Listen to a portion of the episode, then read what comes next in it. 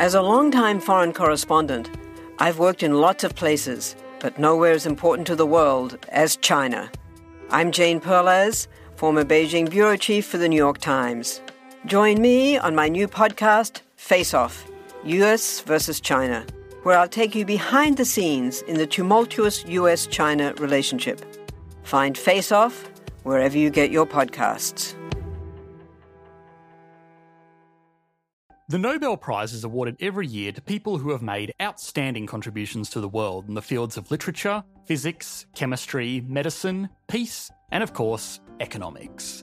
The prize is normally awarded many years after the initial contributions are made in accordance with a general theme. This means that if two economists or scientists both make amazing discoveries in a given year, they both have a chance to win the prize. The prize is also pretty significant. This year it was 10 million Swedish krona, the equivalent of around 960,000 US dollars, which is to be split amongst the three recipients. This is normally funded by the estate of Alfred Nobel, who was a chemist and the creator of dynamite. But in the case of the prize in economics, it's funded by the Sveriges Riksbank, the central bank of Sweden. I cover the winners of the Nobel Prize every year, but this one really stands out for a few important reasons. If you've been paying any attention to it, you will already know it's incredibly controversial for a reason we'll explore shortly. But apart from that, it's also really important because this year's prize was awarded to the laureates for their contributions to the understanding of banking's role in the economy, particularly during economic crises. I'm sure it's obvious to most of you watching why that might be of particular interest to a lot of other economists at the moment. So, how did this year's Nobel Prize winners actually improve the way that we deal with financial crises? Could we use their lessons to fix the economic issues we are facing in the world today? And finally, why is a Nobel Prize given to people who can help economies avoid serious reductions in living standards so controversial? The Sveriges Riksbank Prize in Economic Sciences in memory of Alfred Nobel was awarded this year to Philip Dybvig, Douglas Diamond, and Ben Bernanke. You might understand now why it was a little bit controversial.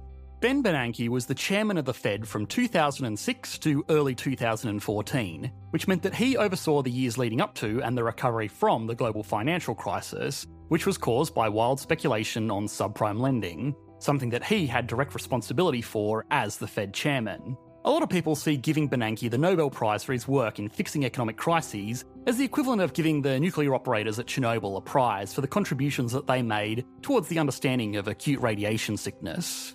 The reality is that the prize was awarded to him for research he did nearly 40 years ago in 1983, culminating in a paper he wrote called The Non Monetary Effects of the Financial Crisis in the Propagation of the Great Depression.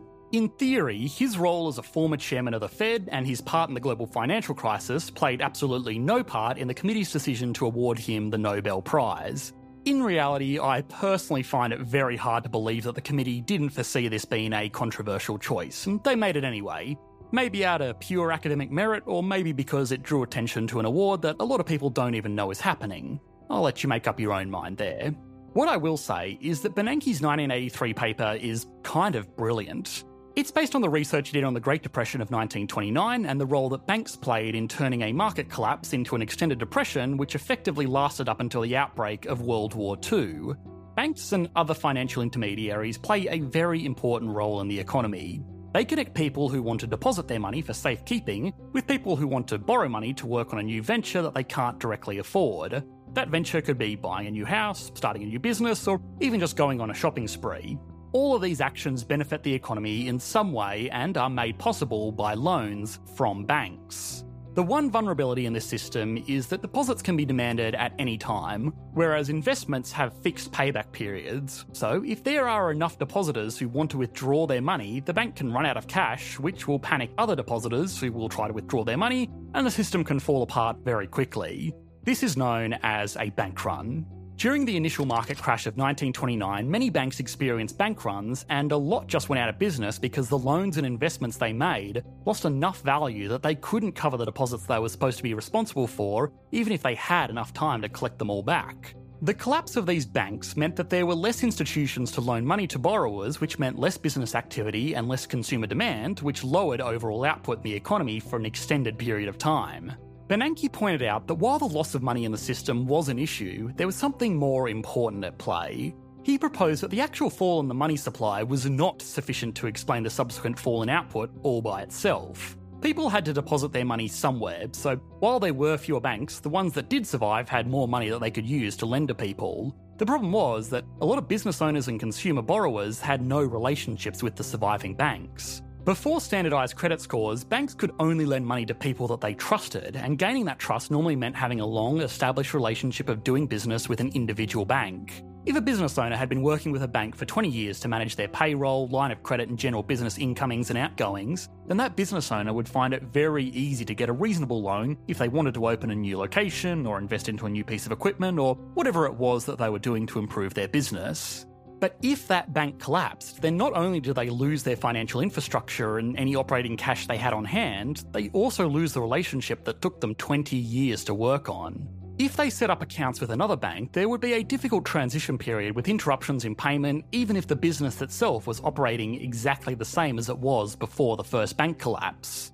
If they did get a loan to buy that new piece of equipment, then it would likely come with a higher interest rate because the new bank has to balance the risk of working with a new business that has no history of paying them back. In a situation where businesses are going under left, right, and centre, those interest rates would need to rise significantly because there's a good chance the bank never will get their money back, which will put them in the same situation as the other banks that were forced to close down.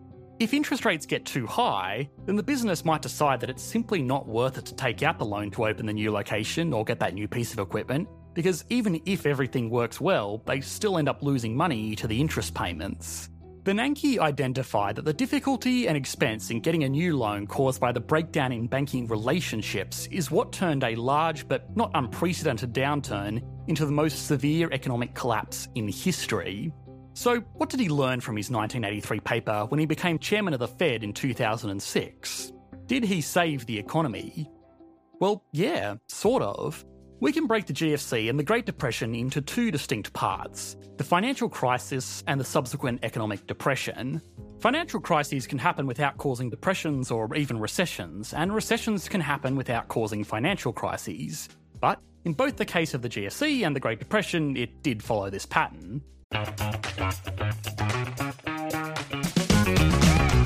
there, I'm Dylan Lewis, one of the hosts of Motley Fool Money.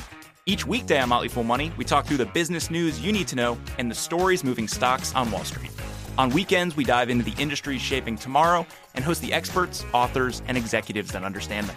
Tune in for insights, a long term perspective on investing, and of course, stock ideas. Plenty of them. To quote a listener, it pays to listen. Check us out and subscribe wherever you listen to podcasts. The GFC was kicked off by a system of over leveraged financial instruments betting on an overinflated housing market, and the Great Depression was kicked off by a collapse in stock prices after a huge speculative bubble. The financial collapse of 1929 was less severe than the financial collapse of 2008, but the Great Depression was far worse than the recession that followed the subprime mortgage crisis. And a big reason for that was that banks were less dependent on non standardized relationships, and the system itself was re established very quickly thanks to large bailouts pushed by people like Bernanke that had learnt what went wrong in the 30s. That, of course, didn't help him or his predecessor Alan Greenspan see the problem coming, but it did enable him to take steps to control the problem once it did happen.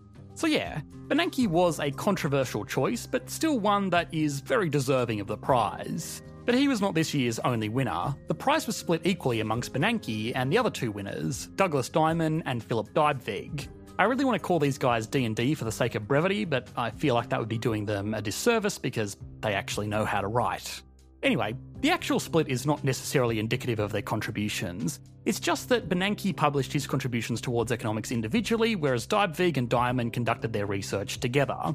In reality, most laureates, especially in the field of economics, are already quite wealthy, and they tend to donate their prize money to a cause that they find worthy, so it's the recognition that's most important to the winners.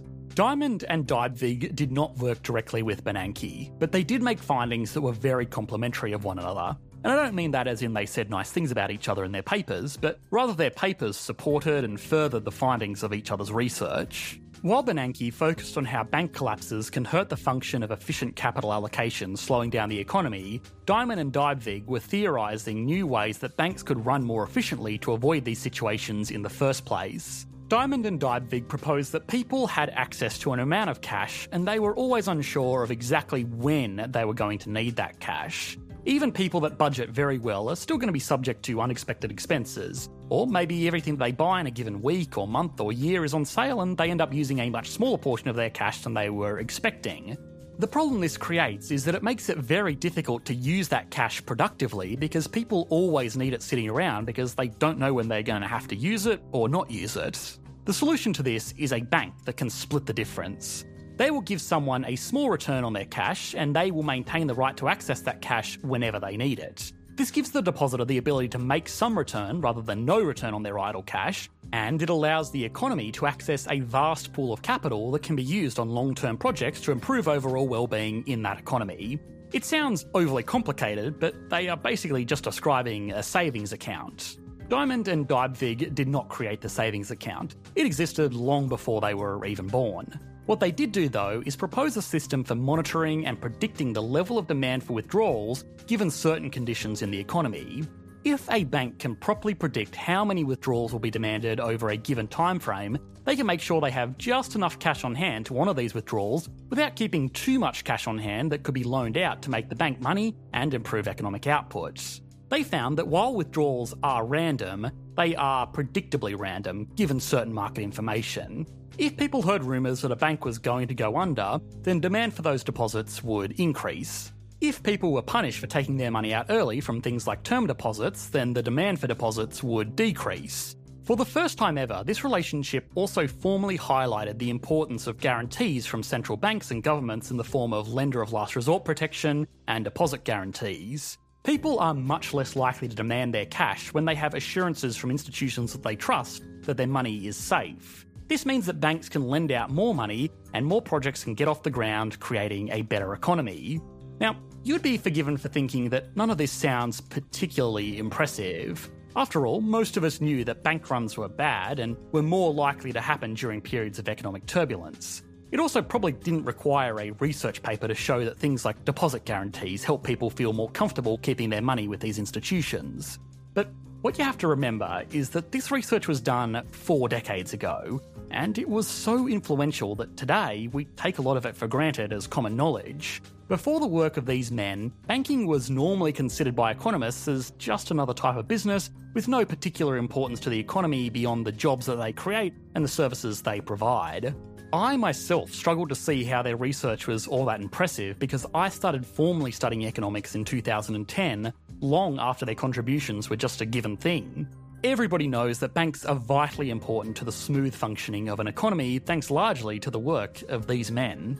The work of Bernanke, Dybvig, and Diamond showed that financial intermediaries do more than take deposits and give out loans. They provide a place for people to store their capital for easy use while also mobilising savings, evaluating projects, managing risk, monitoring managers, and facilitating transactions. If people had to do this individually, it would be prohibitively expensive to invest in most things that make an economy function. Just think if your neighbour wanted to buy a new car but they didn't have the cash to do it, you might indirectly end up loaning them that money through your deposits in a bank account. But if you were to do it directly, you would personally have to assess their creditworthiness, write up a legally binding contract, set up a system for repayments, and be prepared to start legal proceedings if the loan goes bad. It's just not feasible without the economies of scale that institutions like banks provide. Now, the last point of controversy is that this line of thinking really supports the idea that banks are too big to fail. If bank failures mean more to the wider economy than just a few job losses, then there is the moral hazard that they can always expect to be bailed out by the government because the government understands the damage that they can do if they go under. This is one of the big trade offs that Bernanke alludes to in his work. It's important that banks are there to provide capital to good ideas, but there needs to be a system in place to make sure they are not putting money towards overly risky or bad ideas. This was perhaps what caused him pause when it came to the bailouts of Merrill Lynch and Lehman Brothers.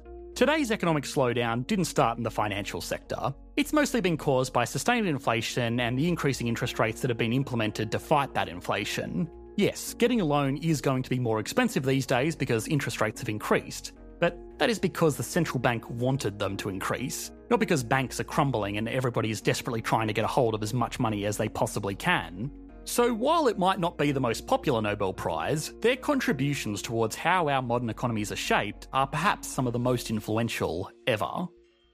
Hi guys, one last thing before I go. We're super excited to officially launch our EE branded merch store. You can now order EE branded shorts, hoodies, mouse pads, water bottles, and more. To kick off the store, we're launching a Cyber Monday promotion where you can get 15% off everything store wide, as well as free standard shipping between November 28th and December 4th.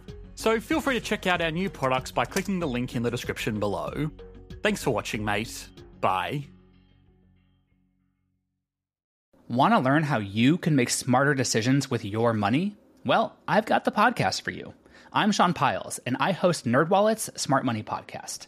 Our show features our team of nerds, personal finance experts in credit cards, banking, investing, and more.